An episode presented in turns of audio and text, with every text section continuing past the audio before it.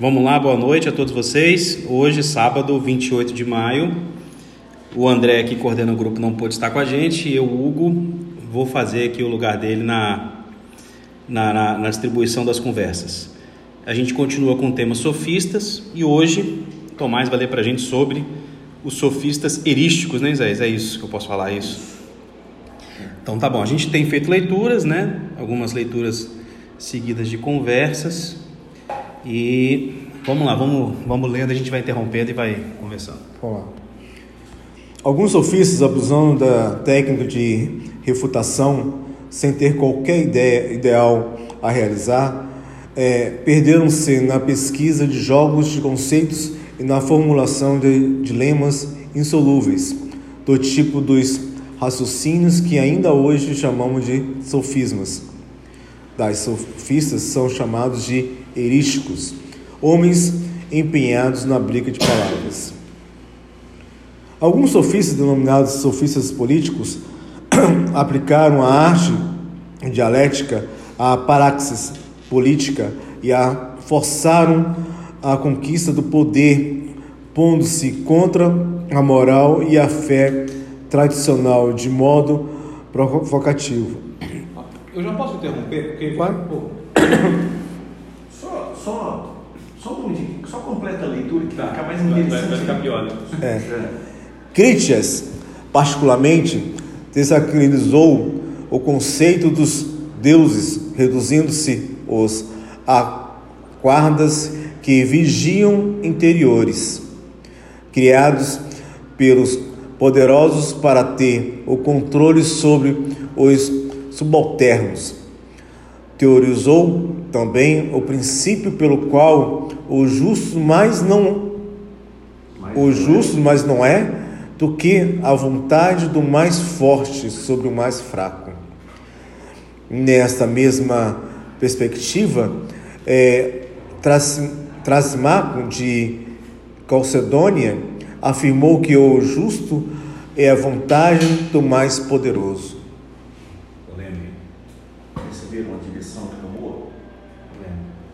Esse último parágrafo lembra algum filósofo moderno? O justo é a vantagem. O Maquiavel, não? Nietzsche? Nietzsche. Não sabia é. que ele fala isso, não. Nietzsche. Ele fala que a moral é a imposição dos seres superiores sobre os mais fracos.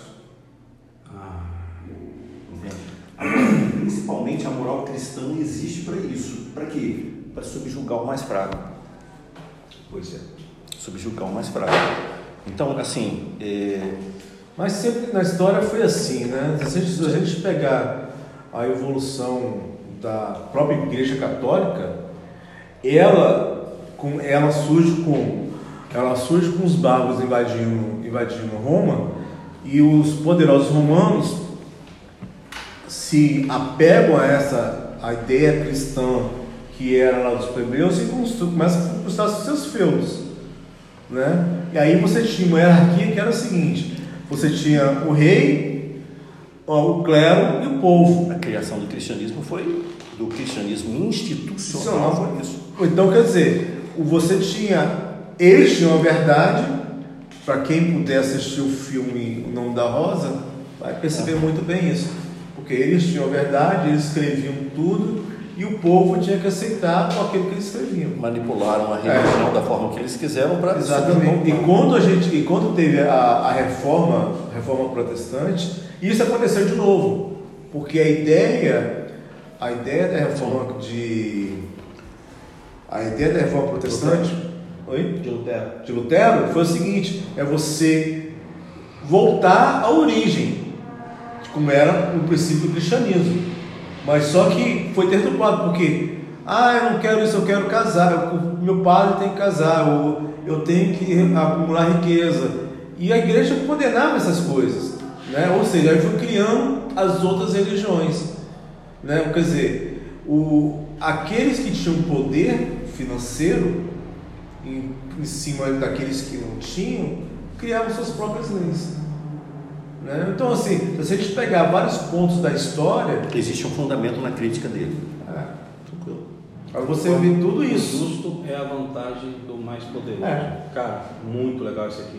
Aí você vê, aí, aí você vê você pode levar isso aí também para quem vence as guerras.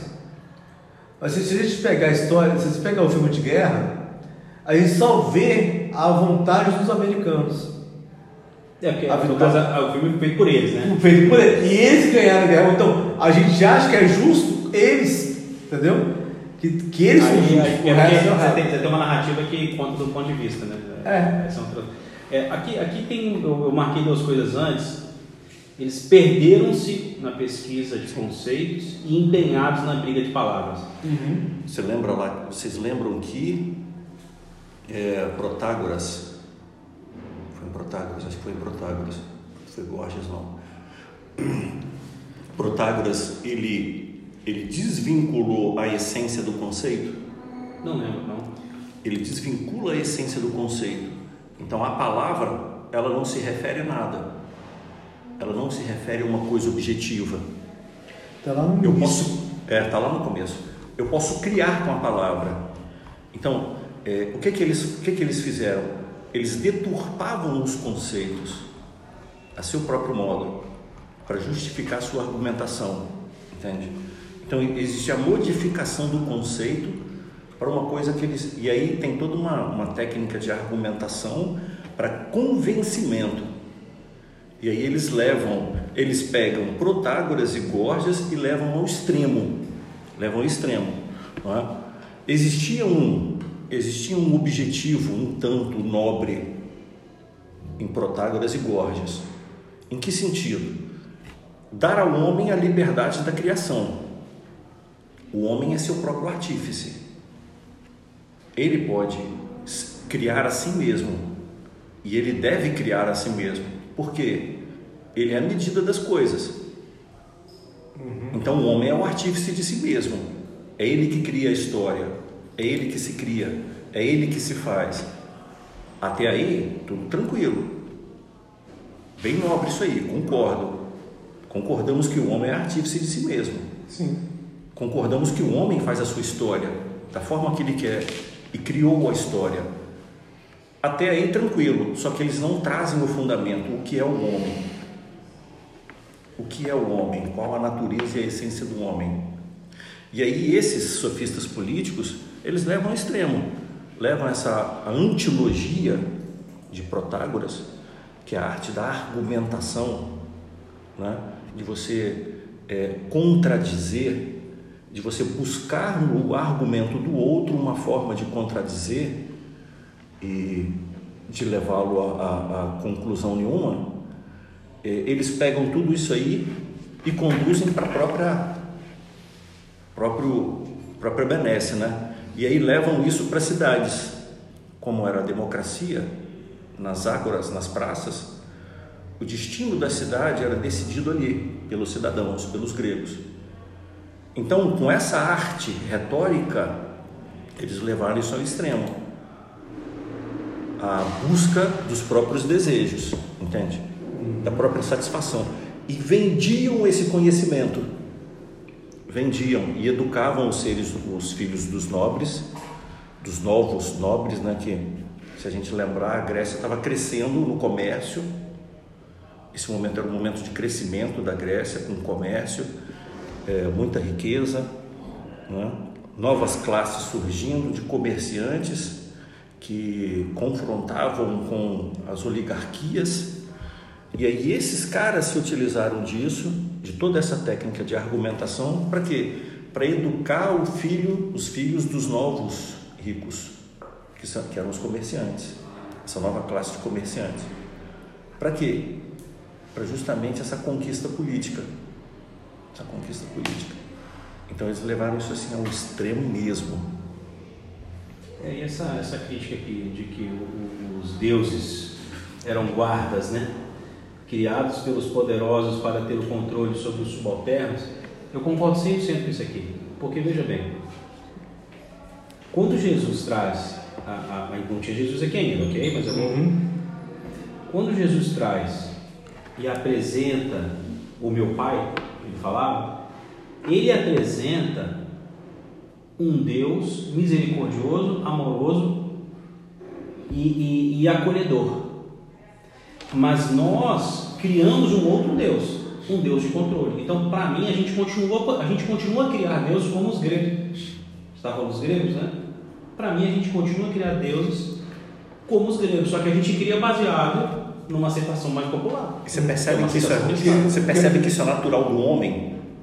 Os judeus fizeram isso antes de Cristo. A religião era o controle do povo, porque tinha toda uma questão, todo um ritual judaico criado de purificação e aquela coisa toda, a venda de, de, de, de é, material para purificação, pombos e não sei o que lá, oferecimento disso, oferecimento daquilo. Então, uma criação de conceitos e rituais para controle do povo. Cristo desmonta isso. Traz a nova, uma nova relação, um novo Deus. Menos, menos, como é que ele chama? Menos, quando você fala uma coisa e faz outra, tem um nome para isso. Contraditório? Não, é hipócrita. Ele, ele, ele vem criticar a hipocrisia da, da, da crença e, da, Exatamente. e da, da, né, dos ritos. E, e aí depois o que, e aí depois, que, que a história faz? Os homens fazem na história a mesma coisa. Eles retomam, retomam todo o ritual. Trazem inferno, trazem purgatório. Se você fizer isso, você vai para o inferno. Se você fizer aquilo... Porque é uma religião punitiva e moralista. É, porque justamente essa, Exatamente. isso acontece porque eu, eu, eu coloco, eu coloco essa, essa, essa, essa visão, da mesma visão que eu tenho, que eu sou professor, né? Então, da minha visão que eu tenho de Estado, educação estadual. No, na educação estadual, eu preciso mostrar que meu aluno é aprovado. Eu preciso aprovar o aluno, mesmo que ele não saiba nada. Mas eu preciso, por, por pegar dinheiro do B I D e tudo, eu preciso mostrar que a minha educação está melhorando. Entendeu? Mas eu falo assim para você, olha, você é meu professor de história, cara, não pode ficar assim, um monte de gente aprovado, não, tem que passar todo mundo. Chega o diretor na escola, Tomás, ó, você está reprovando muito, você não pode fazer isso, não, se você, se você trocar. Por quê? Porque, na verdade, eu preciso de pessoas que não tenham muito raciocínio, mas que possam fazer algumas tarefas, para continuar voltando às pessoas que estão no poder. Eu preciso criar isso, entendeu? Então, na hora que eu crio o inferno, crio demônios, eu preciso criar... É, pontos, sistema de controle para controlar a minha população. E era isso que a igreja fazia. Ela precisava criar esses elementos pra, porque ela não tinha como ter argumentos. Porque se eu abrir para todo mundo que nós vamos reencarnar, que nós não somos punidos por Deus, mas sim pelos nossos próprios erros, pela nossa própria consciência, vai chegar um momento que a gente vai pedir para reencarnar nessa ou naquela família para poder é, resgatar dívidas com isso ou aquele irmão. Se eu começar a espalhar isso e as pessoas começarem a entender tudo isso, eu vou perder o controle. Aqui na, na, na, no próximo aqui, você vai, a gente pode começar, a gente pode começar a ler, tem, tem essa fala da... da, da... Ele fala aqui, os erísticos, né? Corrompendo-se a antilogia de Protágoras, gerou a erística, a arte da controvérsia com palavras, que tem por fim a controvérsia em si mesma. Ou seja, Sim. você vai simplesmente... É o debate pelo debate. É o debate pelo debate. Você não dá para aquilo qualquer fundo, qualquer, qualquer destino, qualquer caminho após aquilo. Os erísticos é, cogitaram é, uma série de problemas que eram formulados de modo a prever respostas tais, com, tais que fossem é, refutáveis em qualquer caso, dilemas que, mesmo sendo resolvidos tanto em sentido afirmativo como negativo, levavam a respostas sempre contraditórias, hábeis é, jogos de conceitos construídos em termos em Também, perdi. Com termos que, em virtude... É, que em virtude de suas é, polivalências semânticas levavam o ouvinte sempre a uma posição de checkmate.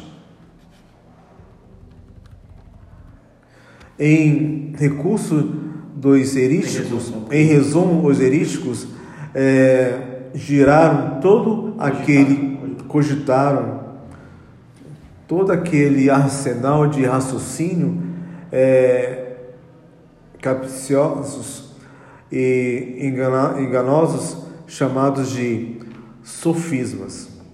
Platão representa a erística de modo perfeito em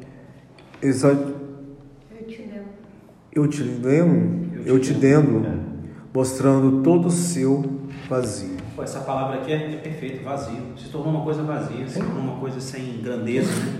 Sem sentido. Uma coisa só pelo a, a arte de ganhar um debate. Exato. E aí, é, aí você retira toda a grandeza de uma coisa.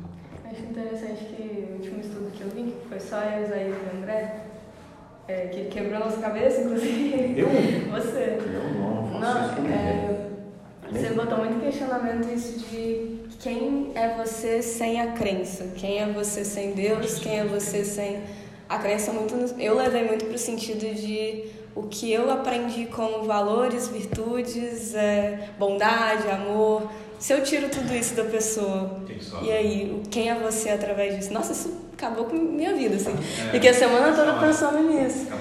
E aí veio um estalo na minha cabeça, assim... Como? Acabar com a vida é bom. É. Veio um estalo na minha cabeça no sentido... É que a gente... gente, assim, não dá pra gente tirar isso, porque quando a gente tira, a gente desumaniza o homem. E aí vem esse vazio. Porque como... o que faz o ser humano diferente do animal, acho que muitas vezes é, é ter isso, é ter... as crenças, até mas, a questão eu, mais metafísica. Eu estava querendo levar vocês a pensar no seguinte: o que é a compaixão? Qual o seu conceito de compaixão? Qual o seu conceito de virtude? Sim. Qual o seu conceito de bondade? Qual o seu conceito de amor? Uhum. Como você lida com isso na sua vida? O que você, é você que pensa isso ou te levaram a pensar isso? Você leu num livro, um padre te ensinou, um grande médium falou para você, ou grandes médiums falaram para você, um pastor te disse, você leu num livro de filosofia. Então, é você que pensa, é você que sabe, é você que sente, ou é o livro que sente por você, ou é o pastor que sente por você, ou é o padre que sente por você. Porque o pensamento não é seu. Isso. Mas na verdade você... A, você percebe a questão da ideologia. Sim. Que entra? Na verdade a pergunta não seria essa. Seria... é você que pensa, você deixa as outras pessoas pensarem não, por você. É isso. Porque, um na verdade, eu falo, que eles, é você que sente ou é o padre que sente por eles você? Eles colocaram, os sofistas colocaram virtude como a capacidade de convencer o outro de que o seu argumento está certo. Exatamente. E aí a gente começou a quebrar a cabeça e ué, virtude não é isso pra mim. Exatamente isso. E, veio toda e aí eles falam o seguinte, os, os, os sofistas falaram, o que é virtude? É a minha capacidade de, convencer, de te convencer de alguma coisa. Você percebe como as coisas deturpam? O que é virtude hoje? O que é um homem virtuoso hoje?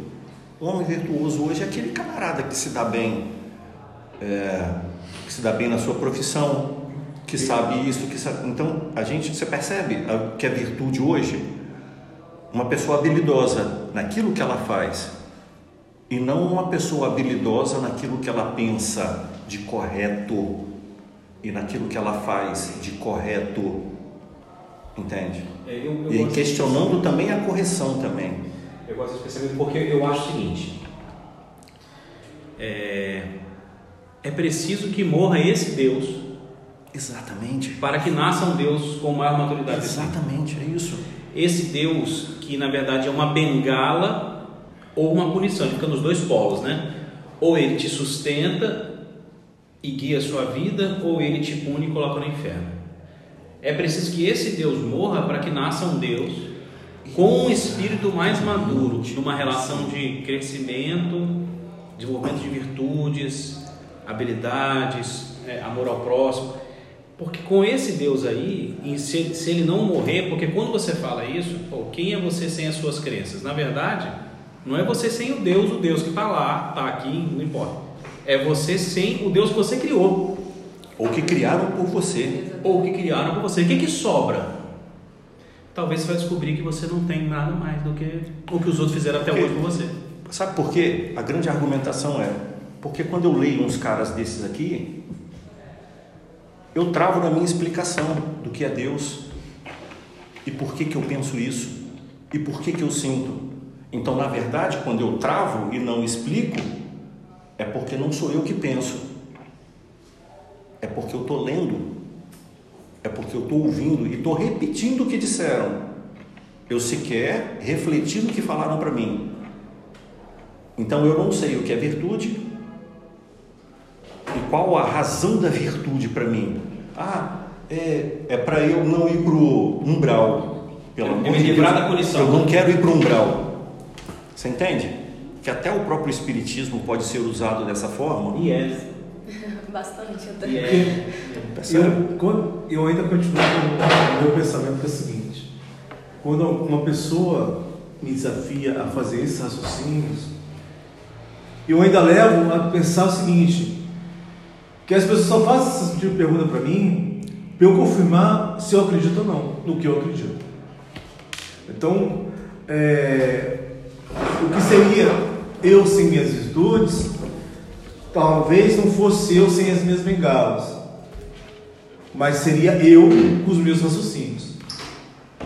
E o meu raciocínio leva a crer em Deus, em uma vida após a morte, é, em um Deus é, bondoso, caridoso, atencioso e que cuida das suas criaturas. Entendeu? Então, quer dizer... Se uma pessoa chega para mim e fala assim, o que é Deus para você, é a razão da minha existência. Sem ele eu não existiria. Né? Então, quer dizer, quando uma pessoa coloca esse tipo de, de dúvidas, para mim eu, é a razão de eu falar assim, não, eu acredito piamente e ponto final. Agora, é que nem eu falei uma vez para o Uma formiga vive no mesmo ambiente que a gente vive. Ela sabe que ainda existe, mas ela não consegue nos conceber. Ela não consegue entender. Somos nós em relação a Deus. Nós convivemos, só que eu sei que ele existe, mas como é que eu vou explicar a natureza dele? Eu não tenho condições aqui para chegar lá. Dá uma ideia. Não tem condições nem de entender o que é Deus. Não, a ideia é entender que eu entendo Deus pela sua lei. Eu consigo entender Deus pela sua lei. Ele, para mim, ele se mostra pela sua lei. Por isso eu consigo entender. Mas o Kardec também, agora, Kardec também vai, vai por esse caminho. Agora, entender a natureza do Criador, eu não tenho. Não, mas a ideia não é entender a natureza do Criador. A ideia é a gente parar para pensar que, se a gente considera que a religião foi, desde o início lá do Império Romano com o cristianismo, sempre um instrumento de poder, nesse instrumento de poder era levado aquilo que interessava e não a essência cristã. A essência cristã não ia deixar ninguém milionário do mundo, porque todo mundo ia admitir tudo que tem. Uhum. Todo mundo ia ajudar quem está quem tá caído, não ia ter gente passando fome. Se tivesse seis milhões de cristos no planeta, não teria alguém passando fome. É. Alguém imagina Jesus passando lá e a pessoa ficar passando fome? E outros seis milhões de cristos passando lá embaixo e aquela pessoa é, é, ficar largada? Então, o que a gente está falando é que a religião que tem para nós aqui, ela é o resultado daquilo que nos foi passado. E aquilo que nos foi passado precisa morrer para que a gente vá para um estado mais maduro de relação com Deus. Exatamente. E aí o grande questionamento que eles fazem nisso aqui é... Nós temos a tendência natural, nós seres humanos, temos a tendência natural de subvertermos, somos sofistas, muitas, muitas vezes, subvertemos os conceitos e as práticas para o nosso proveito, seja, seja a nível de instituição, com dominação de poder, seja qual instituição for, religiosa ou não, seja a nível de, de cidade, Estado, país e mundo. Então, o grande questionamento deles é o seguinte: como é que é a sua relação de poder com quem está do seu lado? Você se utiliza da religião para isso, para dominar, ou você consegue argumentar e estabelecer uma relação tranquila, sem a dominação? Engraçado, e como que entra suas virtudes nisso aí? Eu fui fazer uma entrevista quinta-feira, a pedagoga me perguntou a mesma coisa, né, cara, tem algum problema? Porque a nossa, nossa escola aqui é uma escola cristã. Tipo assim, eu sou uma pessoa cristã. Eu pensando, né, com meus botões. O que, que, que, que eu falava? Eu fiquei, eu fiquei, eu fiquei, eu fiquei, eu fiquei calado. Não, é que o dono da escola é da Maranata. Tem algum problema? Não, problema nenhum pra mim. A, a, falando pra ela, a minha, a minha, as minhas provas não tem foto três por quatro. Então, eu não, não me interesso quem está, de quem eu estou corrigindo minhas provas. Eu vou dar nota pelo que a pessoa, pelo que a pessoa escreveu e fez, e fez as contas dela. E agora tem uma coisa, eu sou uma pessoa, eu sou um cientista. E eu vou pela ciência. Para mim a ciência é cem por cento. Porque é, é nela que eu me baseio, que a U F se baseia para montar sua prova. Ou então é nela que eu tenho que me basear para poder ensinar. Então, é, aí, quer dizer, nesse negócio que você falou, né? Como é que sua relação com a pessoa que tem uma religião diferente da sua? Não, mas não é só, é só poder. Não, mas não é só com, não é só, não é, não é só na questão religiosa, não. Isso se estabelece no dia a dia, nas relações. Sim, de poder. Nesse caso, ela, ela é minha pedagoga, ela é minha superior. Isso se estabelece na família, isso se estabelece no trabalho, sim, em qualquer claro. lugar. É esse o, o a questão da virtude de Platão, a questão da, da virtude, a prudência, a justiça, a temperança eram as qualidades do homem na cidade, no dia a dia. Entende? Então, todo esse conceitual que nós temos, seja de Deus, seja de virtude, seja de pai, de mãe, de filho, de família, de estado, de comunidade, tudo isso permeia a nossa razão e a nossa existência. Então, como é que eu trabalho esse conceitual dentro de mim? É esse o questionamento. Existe todo um fundamento para a minha ação no mundo. Fundamento conceitual que vem da religião, que vem de família, que vem da escola, que vem de um monte de lugar.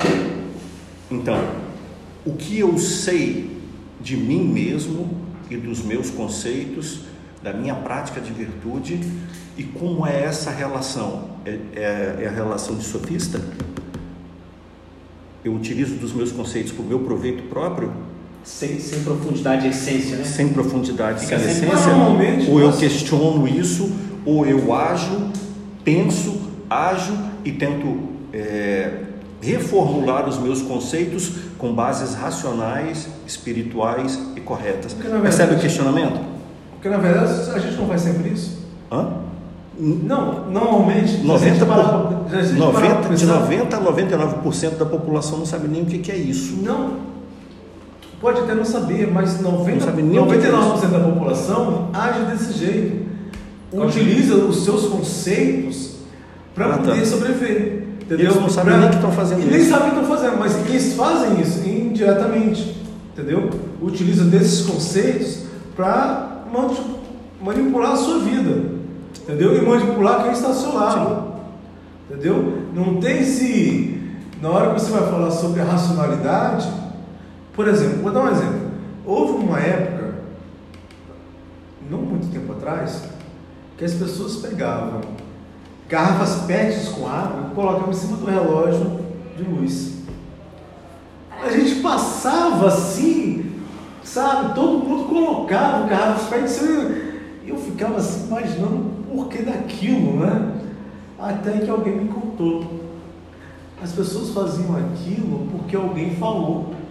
Que você fizesse essa prática, a conta de luz baixava. Ah, vou fazer em casa. Entendeu? Não, as pessoas faziam isso. Pensavam, vou fazer em casa. Não, a pessoa não raciocinava que aquilo ali é bobagem. Aquilo não vai fazer sua conta de luz baixar. Mas é nessa bobagem, na, na conta de luz ou na religião, que para mim Jesus ele foi um grande crítico disso. Exatamente. assim como esses, criticou quem assim, assim como os sofistas indiretamente questionaram uma sociedade toda com isso aí. Vem cá, você faz porque você acredita mesmo, porque você pensa, porque você faz. Você está com medo daquilo que te prometeram de ver? E aí então você dá um jeito de se enquadrar, porque para o inferno ninguém quer ir, não tem quem queira. É, eu, eu para mim, apesar de com Protágoras ter começado de um jeito bacana e depois fica vazio com uhum. os, como é que é esses aí? São os erísticos. Erísticos. É, mas ainda assim, esses caras, é, eles acusam uma coisa, eles acusam a superficialidade da a, a, a, A, a relação até com aquilo que é espiritual. É um questionamento dos fundamentos da existência de uma sociedade. Você entende? É justamente isso que eles fazem.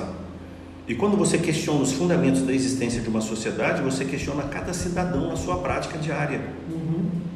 Então, assim, não é uma coisa simples de você responder isso aqui, não. Tanto que, tanto que para isso, teve que aparecer um Sócrates e um Platão para estabelecer novos fundamentos. Entende?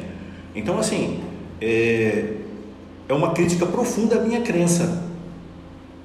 E eu não posso dizer o seguinte: ah, eu acredito. Ah, por que você acredita? Não, porque eu acredito. Não é desse jeito. Porque a fé habita em mim, não. Ah, não, eu acredito por quê? Não acredito. E aí entra, vem um Sócrates, um Platão, aparece um, um Kardec. Para quê? Para construir uma nova forma através da razão. Vale a pena? Vale a pena. E essa forma, essa filosofia, ela tem um fundo espiritual. E ela tem uma repercussão na vida. Por quê? Porque para Platão, o fundamento da existência do homem era a virtude, a prática na sociedade, que se dava através das virtudes. A justiça, a temperança... E esse, desculpa interromper, quando, quando Platão coloca... É, é, a prática das virtudes como um objetivo, ele retira o vazio que tem os sofistas, que é o debate pelo debate. Eu quero só te vencer. Não, mas isso é pouco. E aí você vê a grandeza, a grandeza de uma mente, né? Não, a ideia não é eu te vencer. O, o, o, o Sócrates e o Platão provavelmente venciam num debate qualquer, a maioria dos que se, que se colocavam ali como né, um adversário do debate. Entretanto, e aí você vê já é, é, uma coisa que me agrada, que é independente de, de, de eu estar vencendo você, eu acho que o importante é que você seja uma pessoa boa. E além disso, desenvolva compaixão, bondade. Você, você me fez lembrar do seguinte: e além dessa questão da prática das virtudes, ele traz essa questão da antilogia para a dialética, que é a construção do saber através da purificação dos conceitos. Percebe a grandeza? Então, pega uma antilogia e transforma numa dialética. O que é a dialética? É a construção do saber em um diálogo com vistas à purificação dos meus conceitos, hum. a purificação do meu conhecimento. A antilogia é só, é só a contradição da ideia. Exatamente. A dialética já é... É a construção do conceito através da purificação da palavra, do conceito, e a construção do meu conhecimento. E aí a gente vai ver depois Sócrates e Platão isso aí. É, então, quando esses caras aparecem e criticam, eles criticam o fundamento da sociedade: conhecimento, prática, virtude, tudo. E aí, não é uma coisa simples de, ah, eu acredito porque eu acredito. Não, eu tenho que provar e mostrar que eu acredito, através da minha razão. E Platão constrói todo aquele arcabouço filosófico da antilogia. É, da antilogia ele tira a dialética, não é? de, toda, é, de todo o utilitarismo de todo o utilitarismo de Protágoras, não é? Que para ele o útil era o essencial. O Platão ele transforma isso em virtudes, a prática do homem na sociedade, e tudo isso, tanto as virtudes quanto o conhecimento, eles vão ter a possibilidade de me encaminhar para o bem supremo. Entende isso? Então, assim, é, é um questionamento. Os sofistas são, assim, um questionamento muito sério, assim como, assim como o iluminismo foi um questionamento muito sério para a Idade Média. Concordo plenamente. E aí é preciso que haja o contrário. Senão a gente, não, a gente não rompa a barreira. Na natureza, a lei de destruição que o Espiritismo traz, é, eu acho que a, a essência é a mesma. Para que o novo nasça, precisa que o atual seja desfeito, destruído. Mas não é só é, na, no universo. Para que o planeta nasça, precisa que supernova. Não, também nos conceitos. E aí, mas quem, quem vai questionar? Vai ser visto como, como o quê? Pô, como o vilão da história. Então, sejam os iluministas, quando você está falando aí de, um, de, um, de uma era pós-religião que mandou matar todo quanto é cientista, e eles não... Né? Ou seja, nesse caso, quando a religião imperava num, uns conceitos vazios e que isso facilita aquele que quer controlar. Eu sou extremamente a favor, muito a favor, de quem vem fazer esse papel. É, é, é aquela história, o vilão da história é necessário, senão não tem um herói.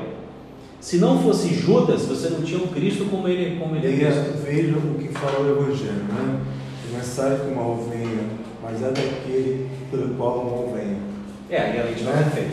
Então, quer dizer, é, como eu falei, eu tenho sempre falado nos nossos, nossos encontros, para evoluir eu preciso de uma pedra. Eu preciso daquela pedra para poder ter força, para saber se eu consigo ultrapassá-la. Entendeu? Eu preciso da, da, da, da, de uma pessoa que pense ao contrário de mim, que me desafie e me faça sair desse meu, meu ponto de conforto. Protágoras. Entendeu? Protágoras é como desse. esse, esse cara saiu, de, saiu, saiu de, um, de, de um sábado aqui com tanta raiva de Protágoras, bicho, tá? Que eu acho que o cara se revirou lá na Grécia. Bicho. Tá uma encarnação qualquer aí, o cara que eu já não conheceu agora. Não, olha só, tem umas coisas. Nossa, eu tô sentindo uma dor no coração agora. É. Caramba, tem alguém falando mal de mim. Tem, tem algumas coisas que eu, eu consegui tirar, tirar do meu, da minha vida. É, eu não consigo, tem algumas palavras que eu não consigo mais falar. Eu posso até tentar, eu para falar, eu tenho que pensar nelas. Por exemplo, inimigo. Eu não falo mais inimigo. Eu não falo mais que eu odeio. Para eu falar essas palavras, eu tenho que pensar nessas palavras. Ela não vem assim com naturalidade. Fala assim, ah, você é meu amigo. Não, não penso mais desse jeito. Da mesma maneira, falar palavrão, eu não consigo mais falar. Então, as palavras já saem do meu dicionário. Entendeu? Então, é, assim, mas que eu não gosto do pensamento dele. Não que você não ensina, você só não fala a palavra. Você não fala que esse você sentisse raiva, é melhor que nem acrescentava, né? É o fato de não, não, não verbalizar isso. Né? Porque. Porque, na verdade, o que acontece? Eu preciso de pessoas assim para que eu saia do meu ponto de conforto, para que eu possa debater e mostrar por que eu, eu acredito no que eu acredito. Ou renovar a sua crença. Ou renovar a minha crença. Porque ela pode estar... Entendeu? Porque, assim... Como qualquer outra, é, nada. Porque, é claro que para vir o novo, o velho tem que ser destruído. Mas, não necessariamente o novo, o, o velho, é ruim. Entendeu? Unha está unha errado. Unha ou está unha. errado, ou está errado. Unha às vezes o que isso é necessário para a evolução, cara. É necessário. Sim, esse é o caminho. Eu preciso eu, e às esse vezes, caminho. muitas vezes o novo ele não consegue ultrapassar o que é antigo. Pensamentos e, que é antigo. E a grande questão que a gente não percebe é o seguinte: é quando eu não faço esse movimento, é, quando eu não faço esse movimento que Sócrates fez. Quando eu não faço esse movimento que Platão fez, que é olhar para dentro de si e se questionar, é, e trazer isso no grupo, em um grupo, é, através da filosofia, fazendo crescer. Quando isso não acontece, quando eu não olho, isso vem de fora. Aí tem que aparecer um sofista para me questionar e me tirar do conforto. Entende isso? Uhum. É justamente dessa... Meu objetivo não foi colocar caraminhola na cabeça e às vezes... Não, isso foi, foi interessante, assim, porque foi justamente o que os sofistas fazem, sabe? É o que eles fazem. Eles vão pensar muita coisa que eu tinha, eu parece, tá, eu porque... não consigo achar um argumento para eu, eu acredito no que eu penso, mas eu não consigo achar um argumento para poder convencer ele de que o que eu penso é, é, é verdade. E aí eu pensei, pensei, pensei até eu conseguir... Então, por que, que você acredita? Não, eu acredito porque eu acredito. É, exatamente. Veio muito isso. Eu acredito porque assim, acredito. Ah, eu tenho fé profunda. E aí, assim, é, é a ausência de justificativa dos próprios pensamentos. Então, vamos lá. Então, não é você que pensa. É alguém que pensa por você. Colocaram isso aí. E aí, assim, é, é, isso aqui é muito interessante. Isso faz a gente, esse movimento de introspecção e questionamento, o que, que é a minha virtude? Eu sou virtuoso? Qual o meu conceito de virtudes? E se eu sou, se eu sou virtuoso, até que ponto eu sou virtuoso? É. O até que... porque às vezes eu fico fechado no meu não. mundinho que eu sou virtuoso. Não é. É isso, aqui, sou... isso aqui é um é questionamento, que não. Isso aqui não é só um questionamento teórico, não, sofistas.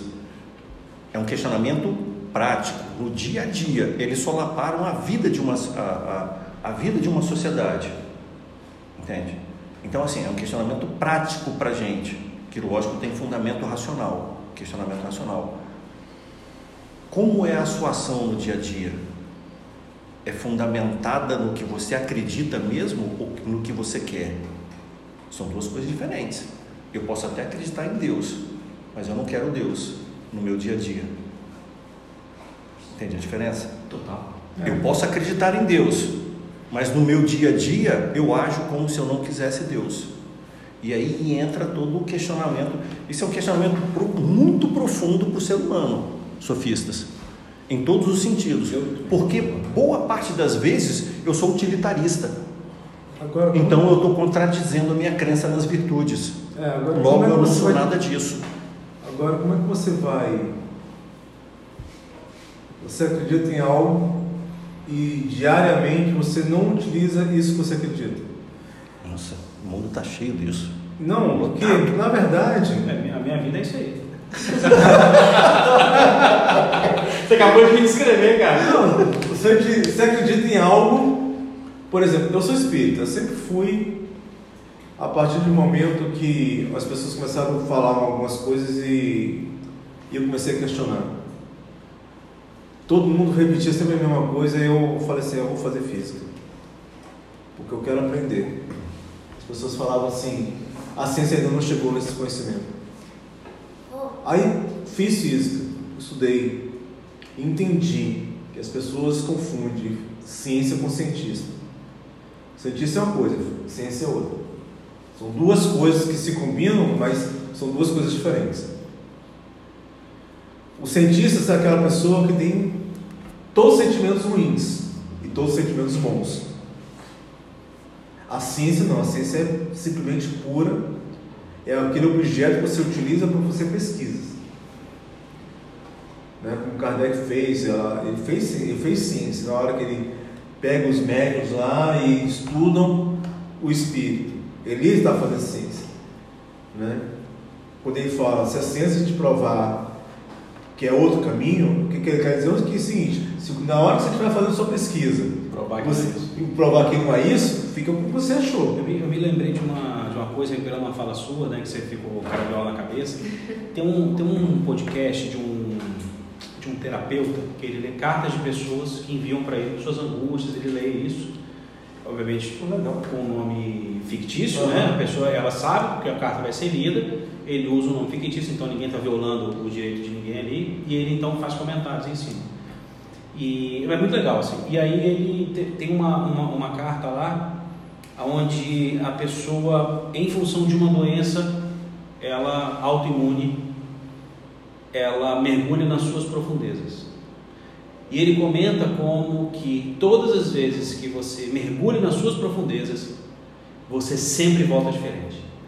E quando você volta diferente, o mundo, às vezes, tem que te conhecer de novo. Sim. Então, isso que a gente está fazendo aqui é um convite a mergulhar nas profundezas, porque você vai mexer naquilo que é mais central na pessoa, que é a crença dela. Sim. É, eu, eu, eu, tenho, eu tenho feito isso nos últimos anos, né? Porque eu nasci espírita e nunca me questionei espírita. É uma reprodução. Mas em alguns momentos você começa a ter desafios na vida que você fala, opa, peraí, eu acho que eu enxergo as coisas de um jeito que precisam ser renovados. Eu acho que eu estou repetindo o padrão. Eu acho que eu tenho uma superestima sobre mim mesmo. E eu crio ilusão sobre meus comportamentos. Ou eu acho que a religião, ela precisa ser renovada. A gente está com um sistema muito arcaico e punitivo. E aí você mergulha na sua profundeza. E nem sempre é confortável. É, e, às é vezes, provocativo. E, ela é e a partir disso você consegue crescer. Aí a partir do momento que eu comecei a estudar e vi essa relação... que as pessoas faziam as coisas, pensavam em coisas erradas, assim, tá, agora eu entendi.